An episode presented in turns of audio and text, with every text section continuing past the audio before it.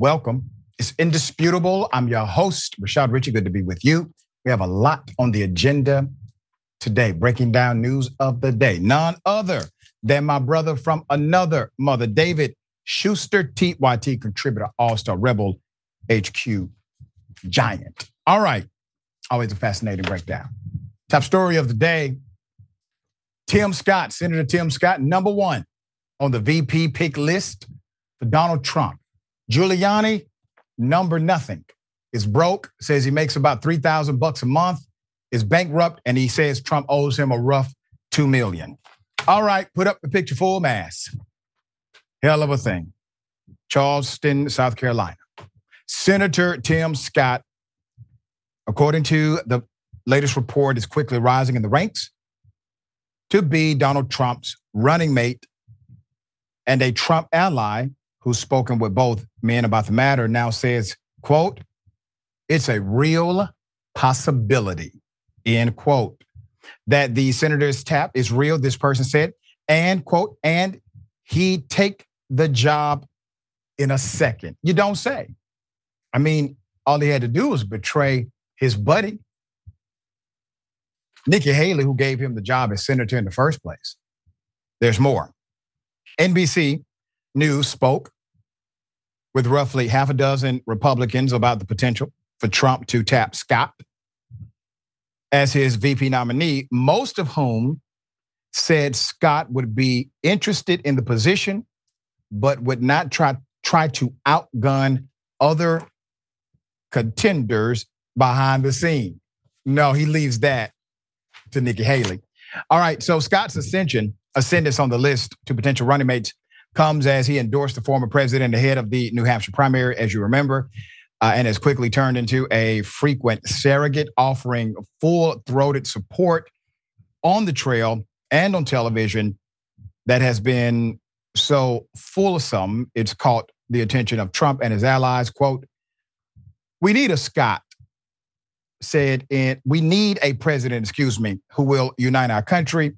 We need Donald Trump, Scott said in endorsing Trump before a rally of supporters in Concord, New Hampshire. That was last month. In a recent interview with Fox News, Trump himself named dropped Scott when asked about potential VP picks. Quote, I called Tim Scott this week because a lot of people like Tim Scott. Trump said, I called him and I said, You are a much better candidate for me than you are for yourself. It could be a lot of people. Uh, it, it's, just, it's just Trump's backhanded way of complimenting, but not complimenting, you know? Okay. Um, and he continued of his potential choice, but it was interesting. I watched him over the last two weeks. As you know, he endorsed me, fully endorsed me, as opposed to a partial endorsement, I assume. Gave me a beautiful endorsement. And he has been really strong in terms of that. But I don't want anybody to take even any inference but it's incredible. End quote. Trump is confused himself. Um, so when he talks like this, it's just the streaming line of consciousness, okay? He's just telling you how he currently thinks. He doesn't know. He has no idea. There's more. Uh, a person close to the senator pointed out that Trump and Scott have a long-standing relationship from Trump's time in office when they worked together on tax cuts, opportunity zones, increase funding for historically black colleges and universities, criminal justice reform, and other legislative goals. They worked on them, didn't get a damn thing passed. They worked on them. Uh, he's enjoying the surrogate role, this person said, noting Scott may be doing more media now on Trump's behalf than he was during his presidential run. He's having fun with this process, end quote. Trump still has a ways to go to clinch the Republican presidential nomination, but so far he has won all four of the uh, first contest. He's set to notch another win um, this month in South Carolina, the home state of both Scott and Nikki Haley, the state's former governor, and the only remaining major Trump challenger in the race. Meanwhile, uh, Giuliani, let's put him up. Giuliani is somewhere in a corner saying that is supposed to be me, damn it. Giuliani has filed bankruptcy, claiming that his monthly income is less than 20 $500. Former New York Mayor Rudy Giuliani is now accusing his longtime friend and ally, Donald Trump, of owing him about $2 million in unpaid legal fees connected to attempts to overturn the 2020 presidential election results. I'll keep this picture up. I'm laughing because it was Giuliani who told us that Trump was a smart man for not paying taxes, that Trump was a good businessman for filing bankruptcies to avoid paying his debt. And now he is owed a debt and believes he's special. No, sir, you are not. During a bank, bankruptcy court session in New York, Giuliani told his creditors on Wednesday that he accepted the Trump campaign's request to investigate baseless allegations of election fraud. Those claims over voter fraud were later found to be untrue. After he performed work for Trump's campaign, Giuliani said his expenses were covered, but he never got a salary. The Independent reported. At the hearing, Giuliani estimated that he's owed about 2 million for running Trump's legal team. As they attempted to overturn the 2020 election when Trump was defeated by current President Joe Biden. Giuliani has declined to hold the former president accountable what he says are unpaid legal fees once I took over, he says, it was my understanding that I would be paid by the campaign for my legal work and my expenses to be paid, he said, according to the Independent. Quote, when we submitted the invoice for payment, they just paid the expenses. Not all, but most. They never paid the legal fees. Meanwhile, Giuliani filed bankruptcy last December after he was ordered to pay a $148 million judgment in a defamation suit filed by Georgia election workers Ruby Freeman and Michelle Moss. They filed the suit after Giuliani falsely accused them of committing election fraud during the 2020 election. Those claims come as Giuliani previously stated his net income is only 2,308 bucks per month in a recent federal bankruptcy court filing uh, which documents were submitted to the U.S. Bankruptcy Court for the Southern District of New York. Um, I actually think he's going to be charged um, with that as well. Uh, likely, according to experts, he lied on those documents too. That's another charge coming. Hell of a thing. Uh, Giuliani, uh, completely on the outs, broke according to him, uh, cannot get his money back from Donald Trump. Giuliani, you are an attorney, at least you used to be. Uh, do you have an agreement with the campaign? Is there a contract? What do the four corners say of the contract? All right. Um, Dave, I got to say this, man. Um, you know, for him to be such a smart person, uh, allegedly, he damn sure made a lot of mistakes that somebody that has absolute no idea of what they're doing in contract world would do. What are your thoughts? Well, and speaking of whether somebody's smart or dumb, I mean, I like to say that Donald Trump is dumb, but this just sort of suggests these two stories together suggest that Trump at least has a savvy team around him because Giuliani really didn't give Donald Trump very much in terms of his legal representation. I mean, Giuliani really embarrassed the, the Trump campaign. And so I can understand why Donald Trump would say, I'm not going to pay that guy. He was a clown. He simply got us involved in defamation suits. And so that's that's that's a problem. The other thing is that, that, that suggests that Trump is perhaps smarter than we think. This is a brilliant time for the Trump campaign to float that Tim Scott uh, would be perhaps Donald Trump's running mate. We're 10 days before the South Carolina primary. Yeah. Tim Scott checks off a lot of boxes in terms of voters that Trump will need to reach in a general election.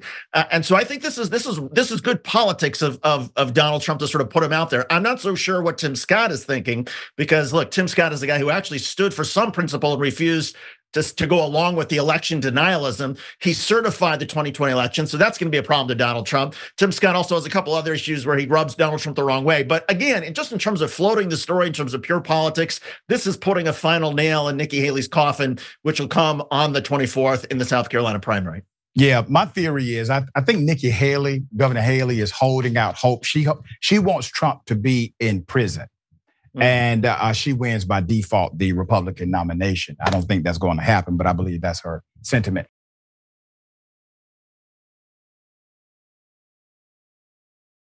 Biloxi, police, they decide to smother a man until he is unconscious. Here it is.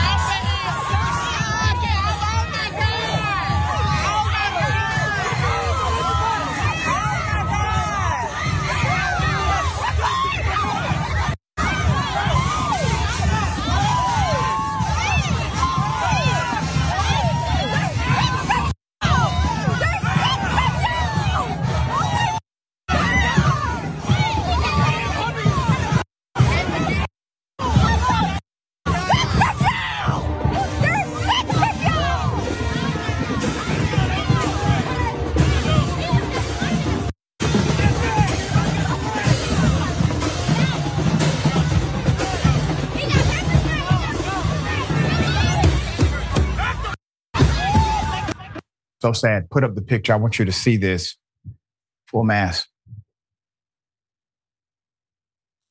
Per local outlet WLOX, the arrest took place on a Saturday night in downtown Biloxi during a Mardi Gras parade. Outraged citizens are now seeking answers following the circulation of this bystander video.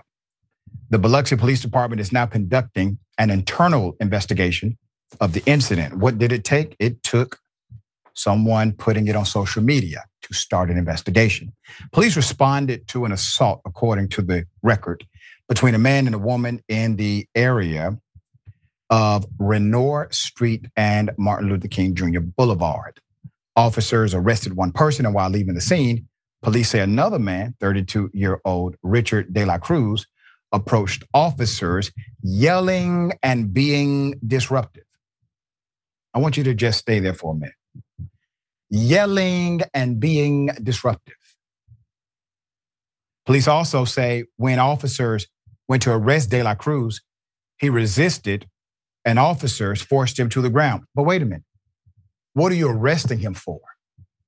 For yelling and being disruptive at a Mardi Gras celebration? You're arresting him for being loud. Because the offense should at least have impeded something that you were officially doing. Let's get into it. Put it up. The bystander video posted to social media shows five officers five, trying to handcuff De La Cruz, who's on the ground. One officer can be seen striking De La Cruz's arm multiple times while another holds his face. The police, quote, the police tackled him and they took him down, said Richard Robertson, who witnessed the arrest. One of the police officers, as you can see in the video, was punching the guy. And you had another one who was holding the guy's nose and mouth. That guy didn't do anything and didn't deserve any of that, end quote. WLOX uh, states that according to the Biloxi Police Chief, Mr. John Miller, officers were simply trying to gain compliance by hitting De La Cruz's arm and pressing his pressure point on the nose. That's what the chief said.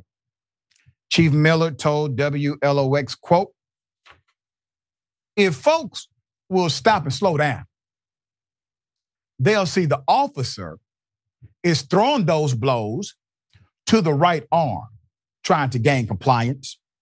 The person they're dealing with is obviously intoxicated and not wanting to comply with their request.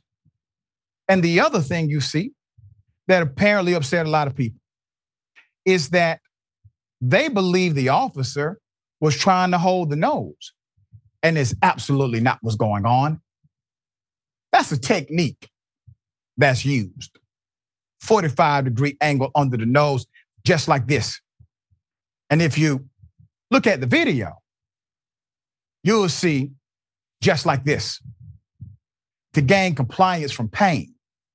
The alternative to that is loading him up with pepper spray, which has a lasting effect, or hit him with the taser a bunch of times.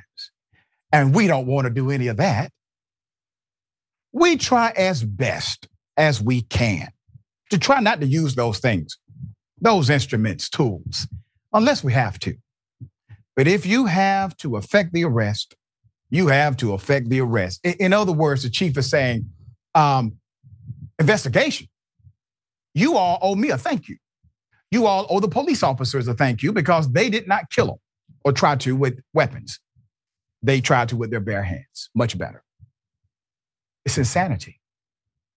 He told the press this.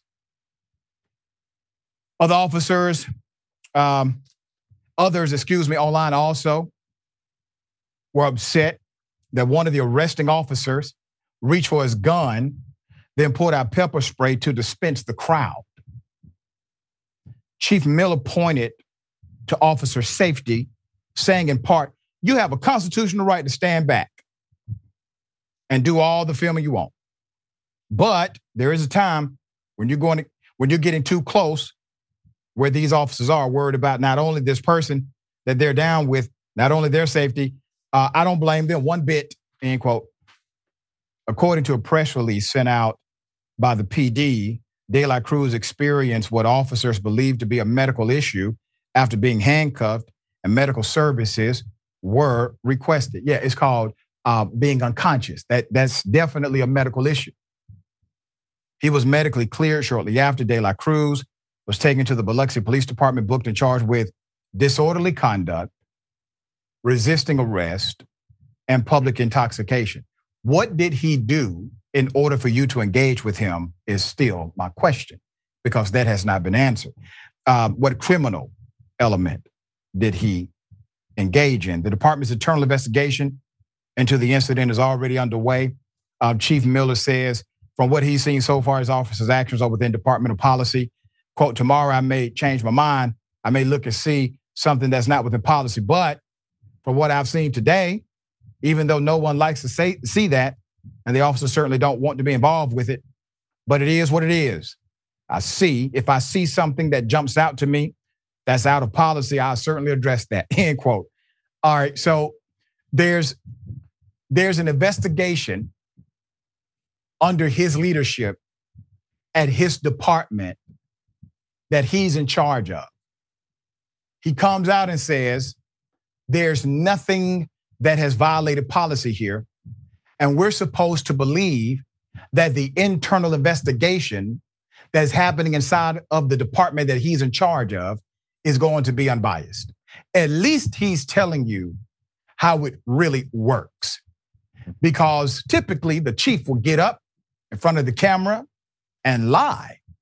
Well, this guy lied, but they will lie and say, oh, there's there's no conclusion yet. We are looking into this, and we're unbiased, and if we see something, we're going to prosecute fullest extent of the law. Damn lies. This chief has already told you the fix is in. Uh, hell of a thing here. He's not even trying to play as if this is an unbiased investigation. What say you? I think Mr. Dela Cruz is going to walk away with a lot of money. Biloxi's yeah. going to have to pay a lot when they file a civil rights lawsuit because a couple of things here. The courts have long settled it is established law under the you know First Amendment. You have a right to tell a police officer to go after themselves to do something that is anatomically impossible. That cannot be grounds for an arrest. So you have a First Amendment right, and the courts have long upheld that. Secondly, police are not allowed to use lethal force, according to courts, unless the person that they are, the suspect, pre, pre, um, uh, is presenting an, an immediate danger to themselves, to the police, to bystanders. Was this guy posing an immediate danger, maybe to their feelings because he was telling them certain things, but he didn't appear to be a physical danger? So the court's going to look at this and say there was no justification not only for the initial arrest, there's no justification for pushing on his nose, using force, thinking about using pepper spray. So you got two major civil rights violations here that Biloxi's going to have to pay out for. That's right. And I guarantee you, we will be doing an update on this story very soon.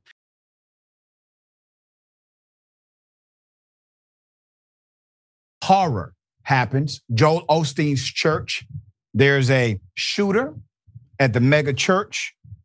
Cops, well, they take the shooter down. I'm going to first go to Osteen's comment and give you the background. Here it is. Of course, we're devastated. I mean, this we've been here 65 years and have somebody shooting in your church, but you know, we don't understand why these things happen, but we know God's in control and we're going to pray for that little five-year-old boy and pray for the lady that was deceased, her family and all, and, and the other gentleman. But I don't know. It's just um, kind of in a fog, but, you know, just believe that, you know, we're, we're going to stay strong. We're going to continue to, to move forward. And there are forces of evil, but the, the forces that are for us, the forces of God are stronger than that. So we're going to keep going strong and just, uh, you know, doing what God's called us to do, lift people up and give hope to the world. Put up the picture for mass. Mega preacher Joel Osteen was speaking at a press conference on Sunday with the police also there in Houston. Joel Osteen blamed the quote, forces of evil for a recent shooting at his Lakewood church. According to KHOU's Jeremy Rogalski, the shooter who entered Lakewood Church on Sunday, has been identified as Genesse Ivonne Moreno, 36 years of age. The 36 year old previously identified as Jeffrey Escalante, and had prior arrests for assault, forgery, theft, and evading an unlawful carrying of a weapon. That's per the Department of Public Safety in Texas. So let me give you the rest of the story. Members of the FBI, Conroe Police Department, Montgomery County Sheriff's Office, Houston Police Department, and Texas Rangers arrived at a Conroe home hours after the Sunday shooting to collect evidence and try to piece together the main piece of the puzzle. The shooter walked into the Houston megachurch with a five year old while wearing a trench coat and carrying a backpack that she reportedly announced had explosives inside. Uh, that was not found um, in her possession or the vehicle. Police said the woman entered the church and opened fire in the lobby around 1:53 p.m. Two law enforcement officers working extra jobs at the church returned fire and shot and killed the woman. Houston PD Chief Troy Finner said the woman told officers that she had an explosive after she was shot, but the search found none. At some point during the shooting, the five year old child accompanying her, and a 57 year old man were both hit by gunfire. It is unclear if the victims were hit by bullets from the suspect's gun or from the officers who returned fire. The child was taken into Texas Children's Hospital in critical condition, unfortunately. Per the Chronicle, Harris County Judge Lina Hidalgo is calling for investigators to look into whether or not the shooting was a hate crime targeting Hispanic people. The shooter arrived at the church just minutes before a Spanish language sermon was scheduled to begin. Quote, I don't want to talk about her motivations because I don't know, right? Chief Finner said uh, at the Sunday press conference. Finner also said that the shooter sprayed a substance on the ground. It is still unknown what the substance was. I'm praying for um, those who have been injured, um, the five year old, um, and the other bystander who had nothing to do with this, um, and the patrons, um, those who were there to worship, to hear a sermon in their native tongue. Glad no one else was injured. It's a very sad situation all the way around. Right now, we do not have any information about motive. We don't know what the substance was that uh, was left in the building. Uh, and we also don't know if there's going to be any type of additional response from Joel Osteen. So what we have is what we have. This is a mega mega church. I think is probably not even fitting to the kind of church that Joel Osteen has. Um, but the church has been at the center of controversy for other things, uh, mainly for not stepping up to the plate, according to some, when it comes to helping others no matter what the criticism you may have of that particular ministry or church or place of worship, uh, having a person go to a place of worship and someone coming in to destroy them um, with gunfire uh, is obviously not a good sign for the times that we're in. David, thoughts? Well, it reminds me of, I mean, there was a, what, a, a church in South Carolina, an African American yeah. church that got shut up. There was the uh, synagogue in Pittsburgh where I think it was uh, 10 Jewish worshipers lost their lives. I mean, this seems to be happening now far too frequently where places of worship are getting shut yep. up. I hope the conversation in this particular case will go towards this, towards answering the question of, okay, did this person, did this woman fall through the cracks?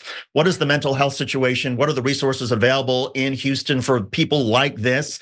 Did she still have access to firearms? If she did, how come? Why wasn't she stopped? Stopped. I mean, all sorts of things about yes, we may not be able to stop evil. We may not be able to catch everybody who's who's who's, who's hearing things and voices and has violent tendencies.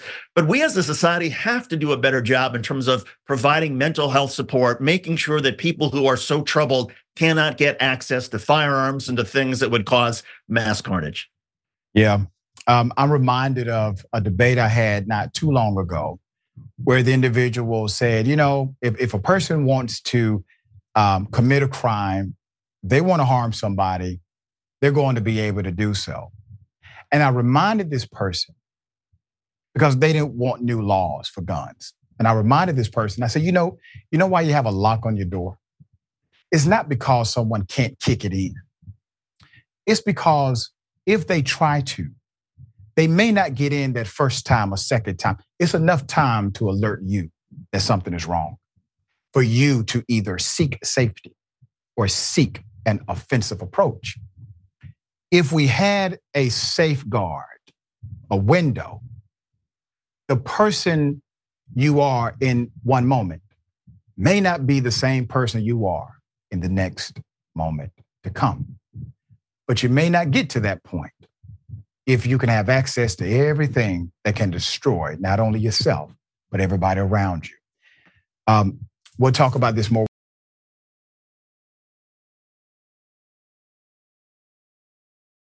I had to beat a Karen ass cause she spit on me and told me I don't belong here. And it's my birthday today. Happy birthday to me. I'm not allowed to eat here. No. I'm checking out. I'm gonna slap her ass. Yeah, I'm. I'm Get out of here. Ma'am. She's a guest. I don't care. You can't put her out of here. Walk.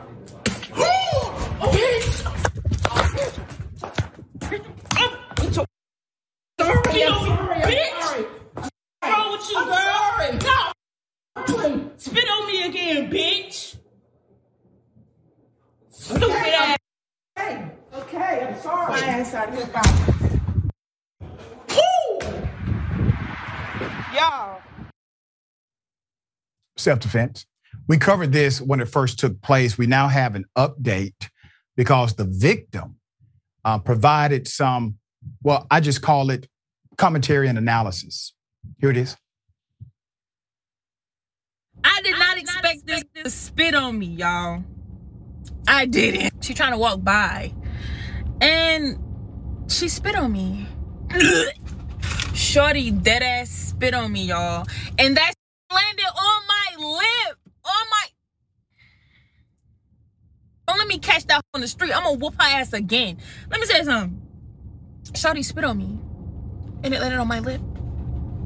What? So at this point, I'm like, and I'm recording. I got my phone in my left hand. Where the f- do you think you're going, Miss Ma'am? I grab her and I yank her ass on the floor, and I just start going crazy. Yeah. Um, when I first covered this, uh, naturally, you would assume, okay, a human being, a person working at their professional job, decides to literally, you know, I don't know if she believed that somehow the person is going to be okay with that. Has she done it before? It seemed very natural. And then afterward, she said, I'm sorry. Um, dear brother, you know, if there was a question about the motivation, I would say, as to why she was being that way toward the patron um, at that um, hotel. I think she eliminated any doubt when she decided to spit on another human being, right? That, that's, that's my opinion of it. What say you? Yeah, no, I, I think you're within your range there and suggesting that. Look, I mean, you can be mad at somebody. You can say, "Hey, I don't like the way you're doing your job. I don't like the way you're looking at me. I don't like the way you're talking to me." All, you, use your mouth, but once you use your mouth, actually spit on somebody. That takes it beyond just being a Karen. You are technically you've committed assault, and so it's possible that somebody who spits on another person could go to jail for that. Never mind, of Yep. course, being humiliated uh, and shamed across the internet because you're acting like a Karen. There it is. All right. That's your full update to that saga.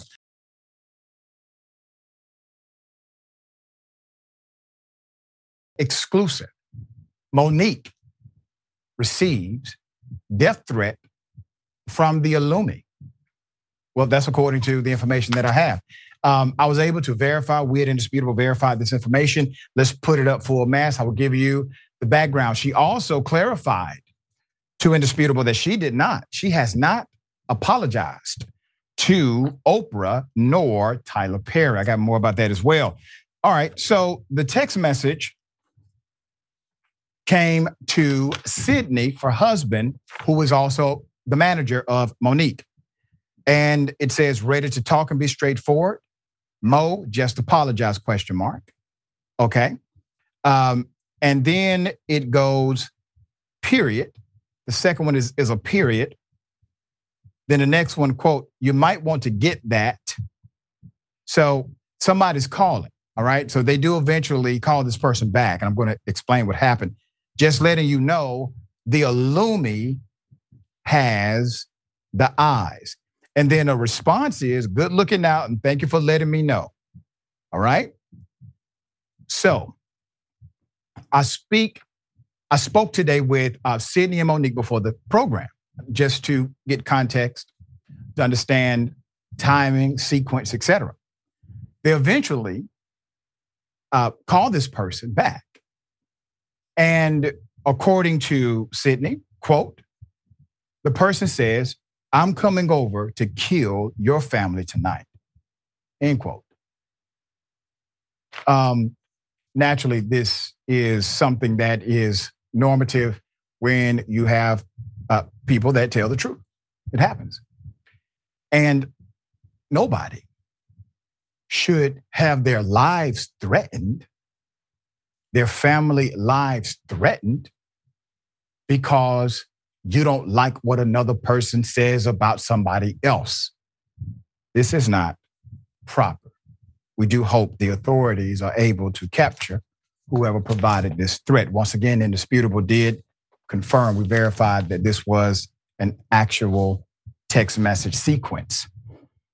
Now, let's go to this video um, of Monique as she apologizes, so to speak. Um, I will explain to Tyler and Oprah. Here it is. I was wrestling with myself today. I want y'all to hear me, baby. I was wrestling with my mother self today in that goddamn hotel because I know I gotta give a mother an apology. You got to run to the apology. You got to run to it. I got to give one. I listened to Brother Greg Mathis. I heard you, Brother Greg Mathis. I heard you, Stephen A. Smith. I want y'all to understand something about me. When I have communicated something wrong, I'm a who's gonna say, I'm sorry. I'm a who's gonna own what the I said. I'm a who's gonna walk in what the I said. And I owe two my an apology because I communicated wrong to them some years ago. Tyler Perry said, I have to give him and Oprah Winfrey a public apology. And I'm going to give it right now tonight in front of you in Albany, New York. Oprah Winfrey and Tyler Perry, I want to apologize for telling y'all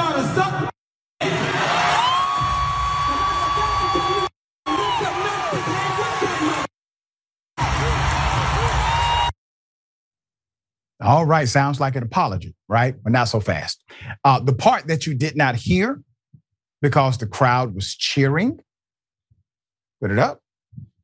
Quote Monique said, Oprah Winfrey and Tyler Perry, I want to apologize for telling y'all to, mm, because I forgot to tell y'all to lick the mm that came with them. And then that was the final quote. So, no apology, guys. There was not an apology. I know the headline says she apologized. The truth is, she did not. David, thoughts, man. Wow, what an exchange. Um, right. I got to watch Monique more often. So, look, a couple of things here. Um, somebody who's on stage, who's a comedian, they're going to say things that are offensive. They're going to say things that they may think is funny. And you, as an audience member, watching in, uh, in the audience or watching at home, you may think, oh, that's terrible. You may even be horrified. You may even be angered by that. But the moment you start to type out a message on your computer or text message or whatever, and you actually send a threat to somebody, you've crossed the line. Yep. Um, and that's where you have also broken a law, and that's where you could go to jail. And, and the problem that we have in our society is, sure, maybe you know, 95% of the threats out there are just threats threats. People are just trying to get under your skin. But we don't know. We as a society, law enforcement doesn't know who are the people who are actually going to act on those threats. Everybody gets treated the same. That's why these things are so dangerous. And again, I would just say to people if Monique or anybody else or Oprah Winfrey has said something that makes you so angry, take a deep breath, go for a walk, but don't don't start typing something and hit send. You will regret it. Yep, there you go. And I completely concur. And I will say this also about some of the more public commentary about what a person should and should not do and how this person should apologize or etc. Uh, I've been in positions before where I have two people that I love very much. I know them and they are publicly in a beef. You know what I do? I call them. I pick up the phone. I call them. I talk to them. I do not go on social media mm. to tell them what I need them to do for me. All right, uh, we'll give you an update guaranteed to come.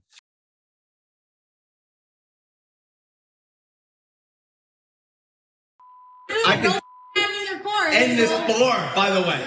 All right. No. End this bar, by the way. This bar, Joe Morgan is done, by the way. Can't wait to put this on Twitter, on your Twitter page. This is being recorded. I'm calling the cops. Get in your car. Go ahead. Go, go drive. Drive. Because no one even said a word to you. You're the one who started. No, come on, you're just yeah, you did. Listen, you just drank a little bit too much. Just go home. Why are you acting this way? Why are you acting this way? This is U.S. military intelligence. You idiots. More. Get out. Get out. Yeah, yeah, yeah. I, no, I just don't want him coming. Like, Push I'm me good. out. I'm good. I'm making Actors. sure he's not. You know what I mean? You're not from here. I'm not. No, no, no. You're not from here. Is he on drugs? Yeah, he, from here. I mean, he coked out of his mind.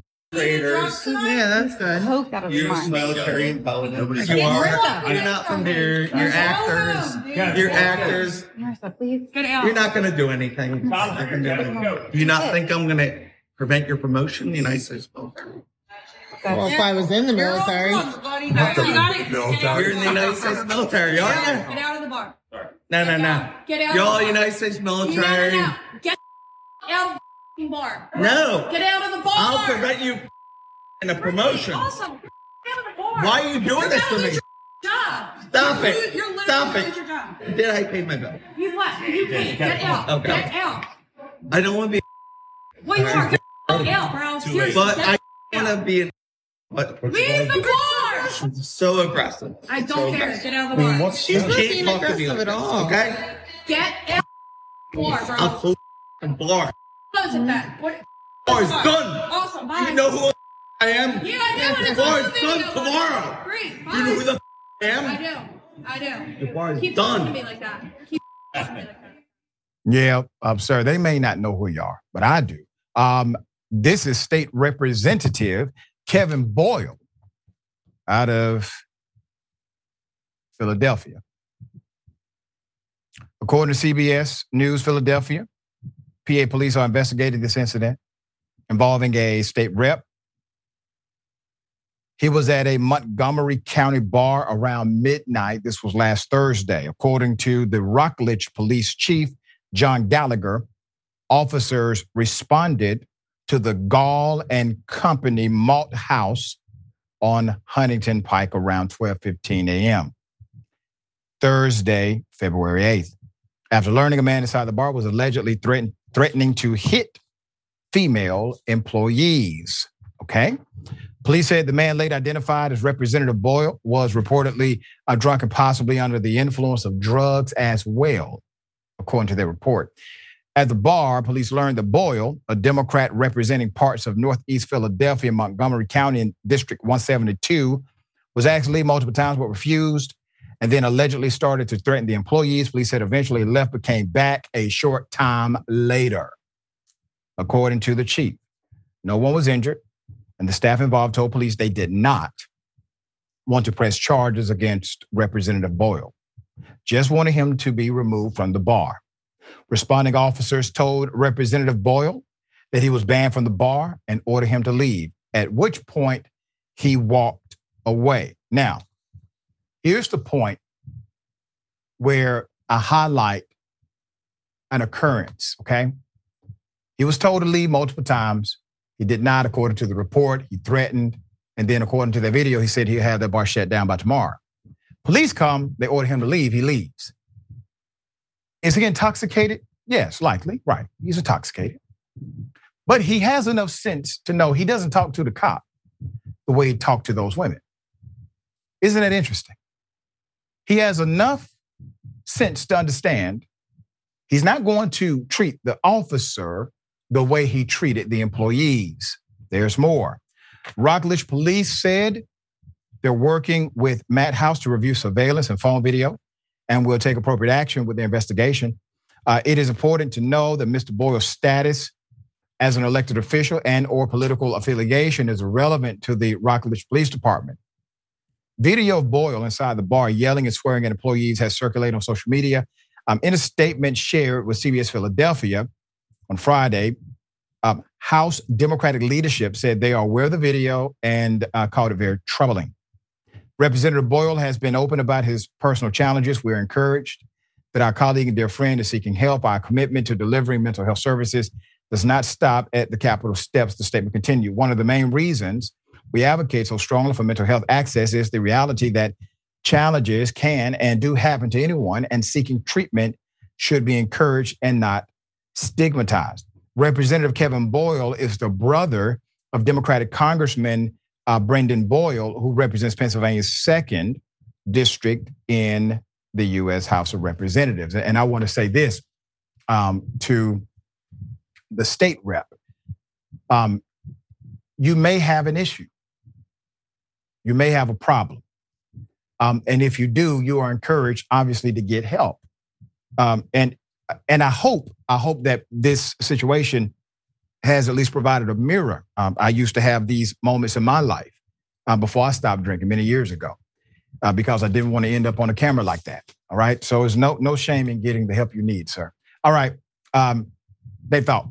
Yeah, I agree. I mean, look, we all have problems. We all have issues. Uh, it's not so much, you know, the issues themselves; it's what we do about them. I would like to see Mr. Boyle himself now come forward and apologize and give a public apology yep. that he embarrassed his constituents. He certainly frightened some people at that bar, and he should say, "I'm an example of people who have problems, and these are the steps that I'm taking." And I encourage everybody who's got a problem with alcohol or mental health issues to also acknowledge your issues and work on them. That would be a great learning example for everybody. But I just sort of feel like, well, because he's part of a maybe a Democratic establishment and not part of Philadelphia and Pennsylvania, that he's going to stay silent, that his brother's going to stay silent, and it's going to he's going to try to sweep it under the rug, and that would be unfortunate.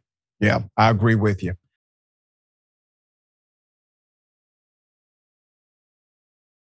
The audacity, a cop who tased Jim Rogers to death wants his job back.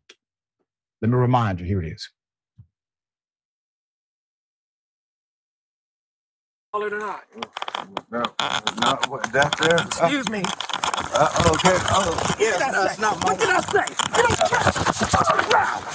What did I say? Okay, sir. Okay, I'm listening. Five thirty-one is I'm, Mel's. I'm listening to you. I'm Step listening. it up. Five thirty-one is Mel's. I'm listening to you. I'm listening. Step it up for the. Put your hands on your back. I'm Or you're gonna get tased. I'm listening to you, sir. Now. 35, Put your hands back. I'm listening to you. I'm listening to you, sir. I'm listening to you, Put your sir. hands on your back. You're gonna get tased. Now. Do it now. Ma'am, I'm mind not, your I'm not doing. business. I'm not doing anything. I'm not doing anything, ma'am. I'm not doing anything now. Sir, you're about to get tased. I'm not doing a anything. I'm not- Let me see your hands. 34. Huh? Let me see your hands. I'm so sorry. Put your hands behind your back. Three units. Now. I'm, Now. I, I'm right here. I didn't do it. Put your hands I'm behind not your back. anything. I'm, I'm not. I'm not doing any problem. Sir, put your hands. Ah, Put your hands behind your 35, back. 31. Okay, okay. 35, 31. Turn around. Okay, okay. Get Yes, sir. Okay.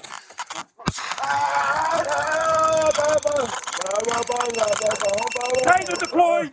Okay, I'm sorry. I'ma hit it I again. didn't do that. Put your hands I'm on the sorry. plane. Put your hands behind Copy your back. Taser deployed at 1032. Put your 3582 hands copy. behind your back. Okay. Oh, damn. Sir. Yeah, Eddie, I'm in root base. Okay. okay. Step it up, dismount. It's not compliant. Step it up, dismount. Put your It's hands not behind your compliant. back. Hey, hey, hey, hey. I'm going to give you the update to this story and this saga. Put up the cop full mask here. We brought you this last year. A police officer involved in the killing of a Pittsburgh homeless man, fighting for his life, fighting for his job back now. Um, the officer in the video, his name is Keith Edmonds. Keith Edmonds would like to now get his job back through the police union arbitration process. Of the five involved officers in the incident, three have had their jobs reinstated. According to the root, Jim Rogers, who was a suspect in the theft of a bicycle, died in custody of Pittsburgh Bureau of Police on October 13th. According to CNN's report, police said they used a tase on Rogers because he was not complying with their orders. Roger was tased 10 times, resulting in him being taken to Mercy Hospital where he died. Lee Schmidt, Pittsburgh Public Safety Director at the time, declined to identify the officers, but sources told WPXI that Keith Edmonds, who tased Jim Rogers 10 times, and officers Pat DeSaro and Greg Boss, who took Rogers to the hospital, were among those initially fired. Why? Why were they fired? Because what they did was a violation of their policies and procedures for the department. So they got fired. So Rogers' family was awarded a historic $8 million because the cops violated policy. They got $8 million in a settlement with the city. Pittsburgh Chief of Police Larry Scirotto nor Pittsburgh Mayor Ed Gainey have any additional comment since the incident. So what do you have? You have multiple police officers who engage in both procedural and some would say, obviously, criminal conduct. A man dies because they violated the rules that they were trained in order to save and help people sustain life. They violated those rules, a man dies. They get fired. Taxpayers got to pay a bunch of money called defunding the police, but it's by way of the police. The audacity of this person coming back and saying, and now I want my job back, even though it has been concluded by the brass that their actions and violations killed an entire human being that should be alive. Taxpayers are out $8 million because of their violations. He wants his job back. This is the part, dear brother, that makes people not like the police Mm. because there is no other job on this planet where you can violate the rules, kill somebody, and get your job back after the company has to pay out millions because of your neglect or your insane violation and approach. What say you? Well, and what I mean, you think about what he must think of himself so highly that never mind. I don't think he should get a, his job back as a police officer anywhere. But this guy has the audacity. Not only does he want to be a police officer again, he wants to be a police officer again in Pittsburgh. That's like rubbing Right. salt in the wound of the citizens there. This guy should be part of some sort of no police list. We should have a federal list of cops who do bad things, who violate policies, who get fired for good reasons. They should not be able to get back a job in law enforcement. But all too often, I think we find that people feel like this is the only thing they can do. He can only do this not because of the money, not because he can't do something else, but because he loves the power. He loves the authority that he has with a badge and a gun and the ability to take people's lives. I mean, there's something psychopathic about this. Yeah, it really is. It really is. We'll give you an update as it develops.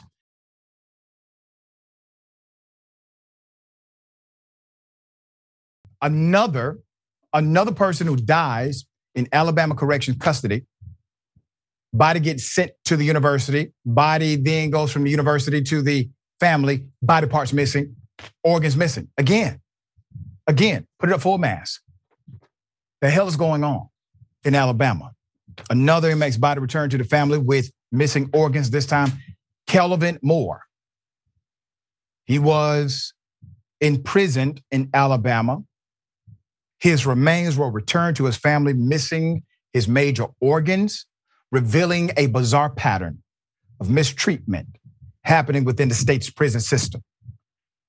Mr. Moore died at the Limestone Correctional Facility July 21st, 2023, from a fentanyl overdose at age 43. Understand, he's not supposed to have access to fentanyl inside of a prison. This is not the first, this is not the second.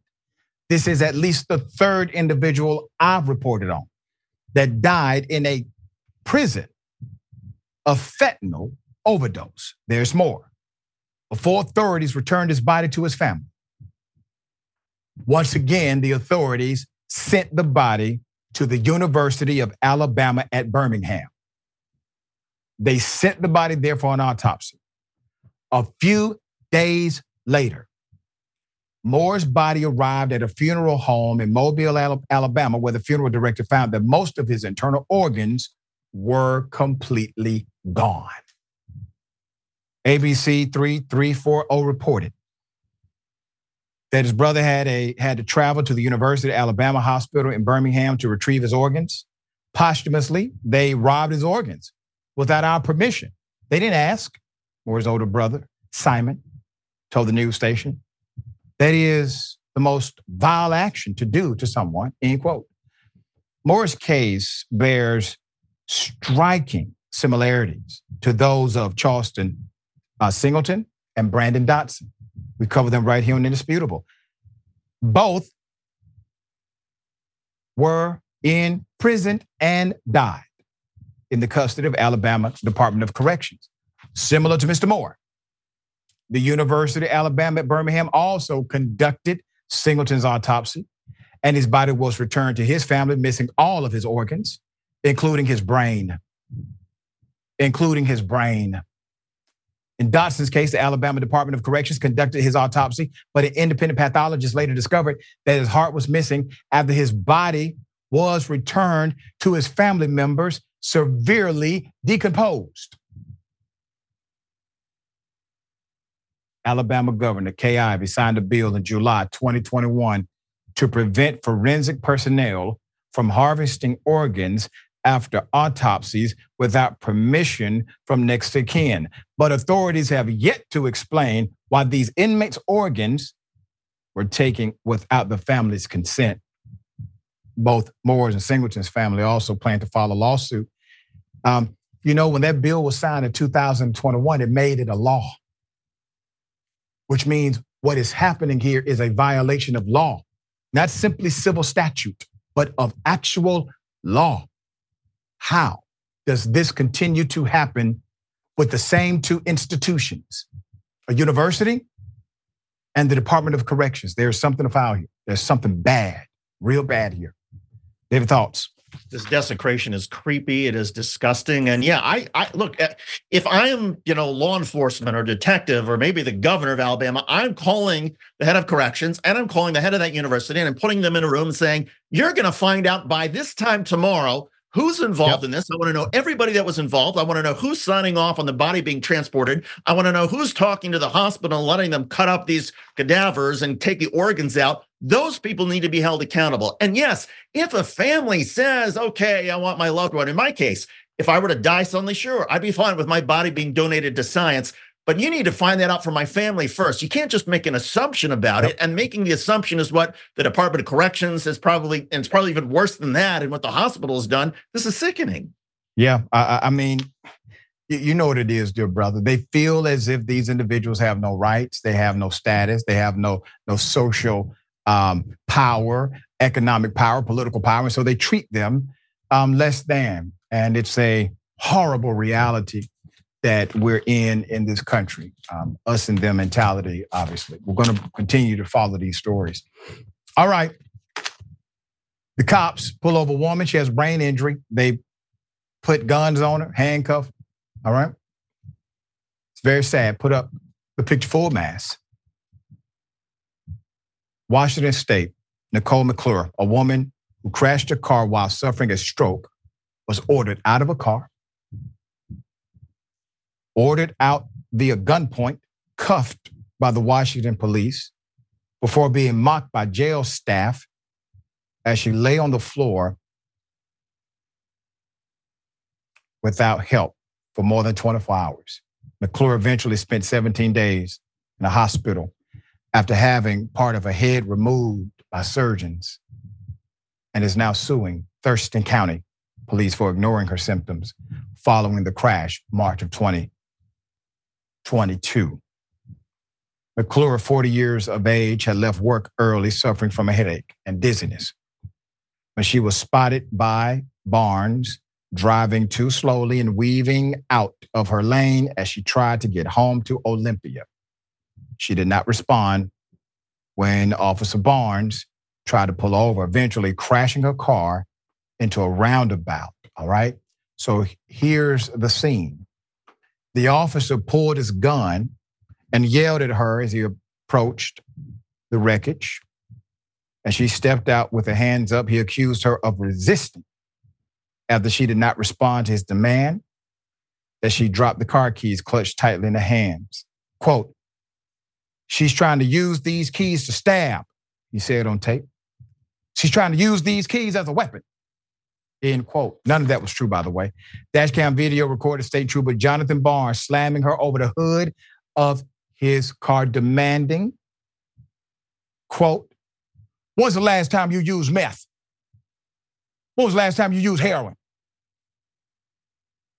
She says, I haven't. I don't. She pleaded, I'm confused. I think I'm tired. No, no, no, no. She was having a freaking stroke. Officer Barnes, who won the Core Values Award at his troops graduation ceremony in 2019, arrested her on suspicion of intoxication, driving, and felony evading, but never tested her. Did not test her at the scene for drugs or alcohol, and did not call the medics, despite the fact she was in a car crash and his protocol. In his written report, the troop also uh, struck out a section detailing medical questions with the remark, did not ask. He took her instead to a nearby hospital where he did not mention the crash, but where she was given blood tests for alcohol and drugs that obviously came back negative. Quote, Nicole recalls being laughed at and told, have another shot. Attorney Ann Van Kirk said in a statement, quote, had Nicole received immediate medical attention, her condition would have been significantly easier to treat and the outcome far less severe. She lay vomiting for more than a day at the county jail before any medic examined her, and she was finally rushed to emergency surgery. Let me give you a response from the officials. Thurston County Prosecuting Attorney's Office confirmed it had been served with the lawsuit. Quote, while we can't discuss the specifics of independent litigation, I can confirm that the safety of inmate staff and the general public remains a top priority for the Thurston County Corrections Facility, said a spokesperson. Uh, the sheriff, Derek Sanders, runs the Thurston County Police, and Chief Trevor uh, Davis runs the Correction Bureau. Um, buck stops with them, uh, uh supposedly. Uh, gentlemen, you have work to do if your leadership is more than feckless.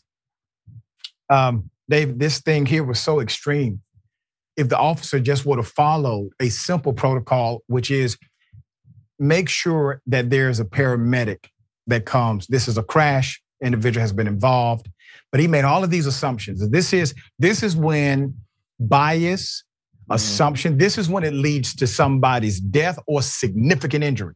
If he would have approached that situation based on his training rather than his bias, she likely does not have this level of severe trauma. What say you? Well, and never mind his training. If he would have approached it with just a little bit of humanity, I mean, yep. he might have had some suspicions. Maybe he's been around a lot of you know cases where people have crashed vehicles because they were on drugs or whatever. That's fine for him to have those suspicions, but you got to get those suspicions confirmed. You can't just yep. operate on them. And if he would have shown a little bit of humanity, a little bit of compassion, and honor, protect and serve, he would have called the medics. He would have said, Look, I don't know what's going on here. She's acting strange. We got to find out and let's make sure she's okay. That would have solved it. And then he would have you know, a couple hours later, he could have said, "Okay, I was wrong. There was no, Yep. there's no alcohol in her system. She was having a medical emergency, and I probably shouldn't have assumed that." But the moment a bad cop acts on his assumptions, the assumptions of bad cops are always filled with bias, racism, bigotry. It goes on and on, and that's why getting the bad cops out of the system are so important. It's not just about the police, it's about all of our safety. Because the moment a bad cop sees you and you're in some distress, you're in trouble. That's right. Very well said, dear brother.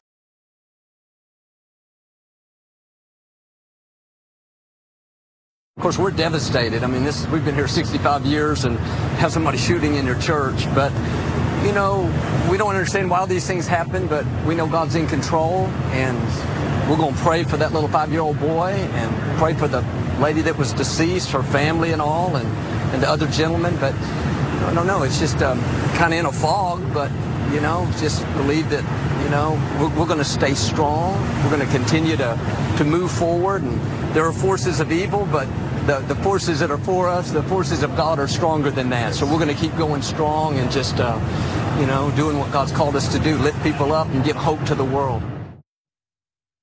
Yep. His statement was kind of like his sermons. All right. It kind of avoids controversy. It doesn't really go back and forth with anybody.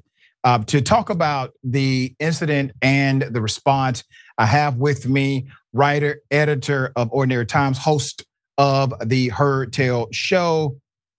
Always a pleasure having our dear brother on the program. It's going to be interesting to see exactly what comes out of this because I have some recommendations as to what should have happened. Good day, welcome. How you doing, sir? Always great to be with you. Good to have you, Andrew. Andrew Donaldson. I don't know if I said the name up front. so, Andrew, let me ask you this, man, because given your, let's just say, your conservative leaning and the identifying of that conservative leaning with evangelical faith, Christian evangelical faith in particular, the response that Osteen gave how did that strike you personally? How do you think it strikes the community at large? I want to be careful because his statement is what I would expect from him. The book we have on him from 20 some odd years of public ministry. That's what I expected him to say. Now, I got a lot of feelings about him, both theologically sure. and morally. I don't believe what he preaches. I find him to be a charlatan in a lot of ways. Having said all that, his church doesn't deserve to be shot up. He, he's right. just caught in the middle of this. So I think those criticisms and a lot of the ugly stuff on the internet, this ain't the time to joke and mock Joel Osteen. This, this is yeah. not the time for that this is one of those things that you I, I, like the way you teed it up. Look if you are serious about your faith you struggle with things. You don't struggle with your faith. You struggle on working out your faith. And this is one of those things where you're going to struggle and work it out. I i put out a tweet earlier today look the place where i worship has a security plan. Me and my family will not go to a church that doesn't have a security plan. It's sad that that's where we live mm-hmm. at but that's where we're at now in america. You just have to have that. And one thing i got my own issues. I don't want to be looking over my shoulder during church. It's hard enough to pay attention as it is. Let's be real. Joel Osteen and and the Lakewood Church. Just let's set the scene for people. This is the old Summit. This is where the Houston Rockets played basketball back when they were really really good, right? You're talking tens of thousands of people in a downtown location. This could have been really really bad. There was two off-duty officers there. There was still three people shot. The perpetrator was killed. Their five-year-old son that the shooter brought with them. This is a new twist that's pretty ugly in Wigan. That child's in critical condition. There's also a man who's by all accounts an innocent bystander caught around. This could have been a whole lot worse. And here we go again. When we start looking into this individual and the totality of the circumstances, things don't happen in a vacuum. They happen in a sequence. And once again, we have systemic failure of somebody with a 20 year criminal record that somehow showed up with a weapon. And it should have been worse, could have been worse. Thank God it wasn't. Yep. And I echo your sentiment about uh, you, you got to dismiss it at this present moment. You dismiss the theological disagreement yeah. you may have with Joel Osteen, and you understand that the service that was um, attempted to be interrupted based on one of the narratives was actually a service for um, um, Latin brothers and sisters who had a service in their native tongue that yes. was about to start. And they want to see if somehow this was a targeted attack because of that. We don't know. But cause and effect matters. Cause and mm-hmm. effect matters. Number one, you have this child who's in critical condition. You have a person the the perpetrator who brought the child in. And the child is now shot. They're saying, "Oh, we don't know if the cop shot the child or if the perpetrator did." I I believe the cops probably did. That's just my belief currently. It could change. Uh, and then you have another individual injured. But at the press conference, and we're thankful to God that no that nobody else was hurt or killed. At the press conference, when when you have that kind of of massive, um, let, let's let's do this, dear brother. Okay. Let's not let's not look at this as a church. Yeah. Let's look at it as a as a corporation because it is in part a corporation, which Osteen will tell you that. Okay. Yep. So let's look at it as a corporation. This thing happens at one of the biggest corporations in America. All right, at the headquarters. To to not at least say, you know, we're going to pay the the medical bill um, of this five year old, uh, and hope and continue to pray that they pull through. Uh, we're going to pay the medical bill of the 50 uh, some 60 year old person who was shot at another bystander. Uh, and we applaud the work of our security uh, who was able to stop anyone else from being injured or dying. See, to me, that's a whole answer. Do you understand what I'm saying, dear brother? Yeah. Like I would expect a corporation to say something like that. And if a corporation did not say that, I would be upset that the corporation did not say that. This is one of the largest churches on the planet Earth. Yeah. It's one of the largest on the whole freaking planet. I don't know if there's a church larger than this. one. It could be. But to not even have that kind of fortitude during this press conference just irks me, man, because people are suffering, people are hurting. Uh, it's unfortunate that it happened, but you're not powerless, dear brother. You're not powerless, Joel. You can do some things here. What say you? Yeah, there there was criticism back during the Houston flooding. Remember that a yeah, few years ago, and then they they came back later and did some things, but in the moment they kind of missed the bigger picture. You may have a point there. I don't want to overly criticize because you know obviously you get waylaid with something like this. You're just trying to not say anything wrong in front of the cameras. I get that. To be fair to the people of the Lakewood Church, there's so many people in that church. If they put out any kind of a message in social media, you would have the money for that probably within a matter of minutes. Yes. If you yes. put it out on any kind of social media platform, people would flood it with more money than those folks get around. Imagine the trauma this five year old's going to go through for the rest of their life, even if they recover medically, just what we know now about the parent and what all that's involved. This goes to a word that gets abused in our language a lot, but I want to apply it to these mass shootings because we do this. You got to have a holistic approach to this stuff. And I don't mean the nutty medicine stuff that gets sold to folks. I mean, you got to look at the whole problem here the community coming together, law enforcement. You just ran how many? Three, four stories in a row on your program. Law enforcement not taking care of the problem. We're going to find out now through the legal system. This person, we call it fall through the cracks. And I don't think they fell through the cracks. I think the legal system didn't handle them appropriately and may have even made this situation worse. We will find those things out.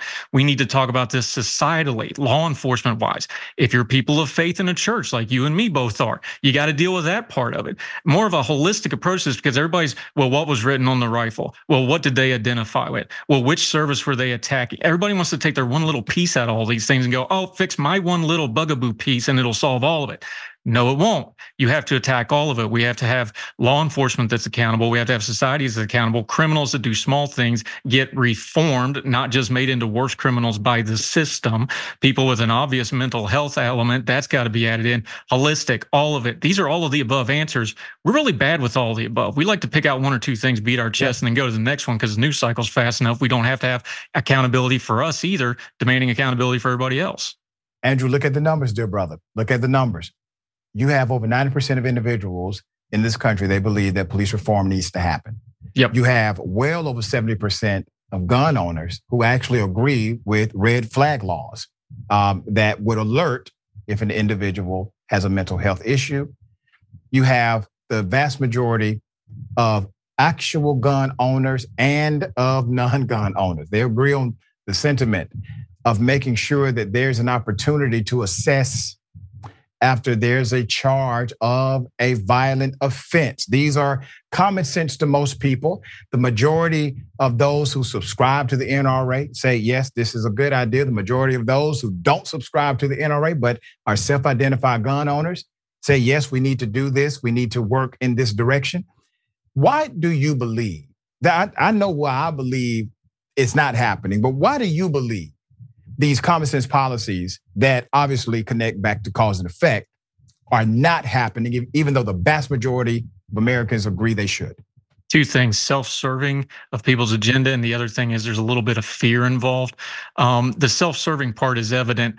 Law enforcement you talk about churches being a big business and and even though i take my faith very seriously i've studied theology both academically and just because i like it for over 20 years now uh, Christianity in America is a big business. Can we have a grown folk talk about that? Law enforcement is a big business. It's a massive multi-billion dollar business. And that beast needs fed. You got to have funding. You got to have grants.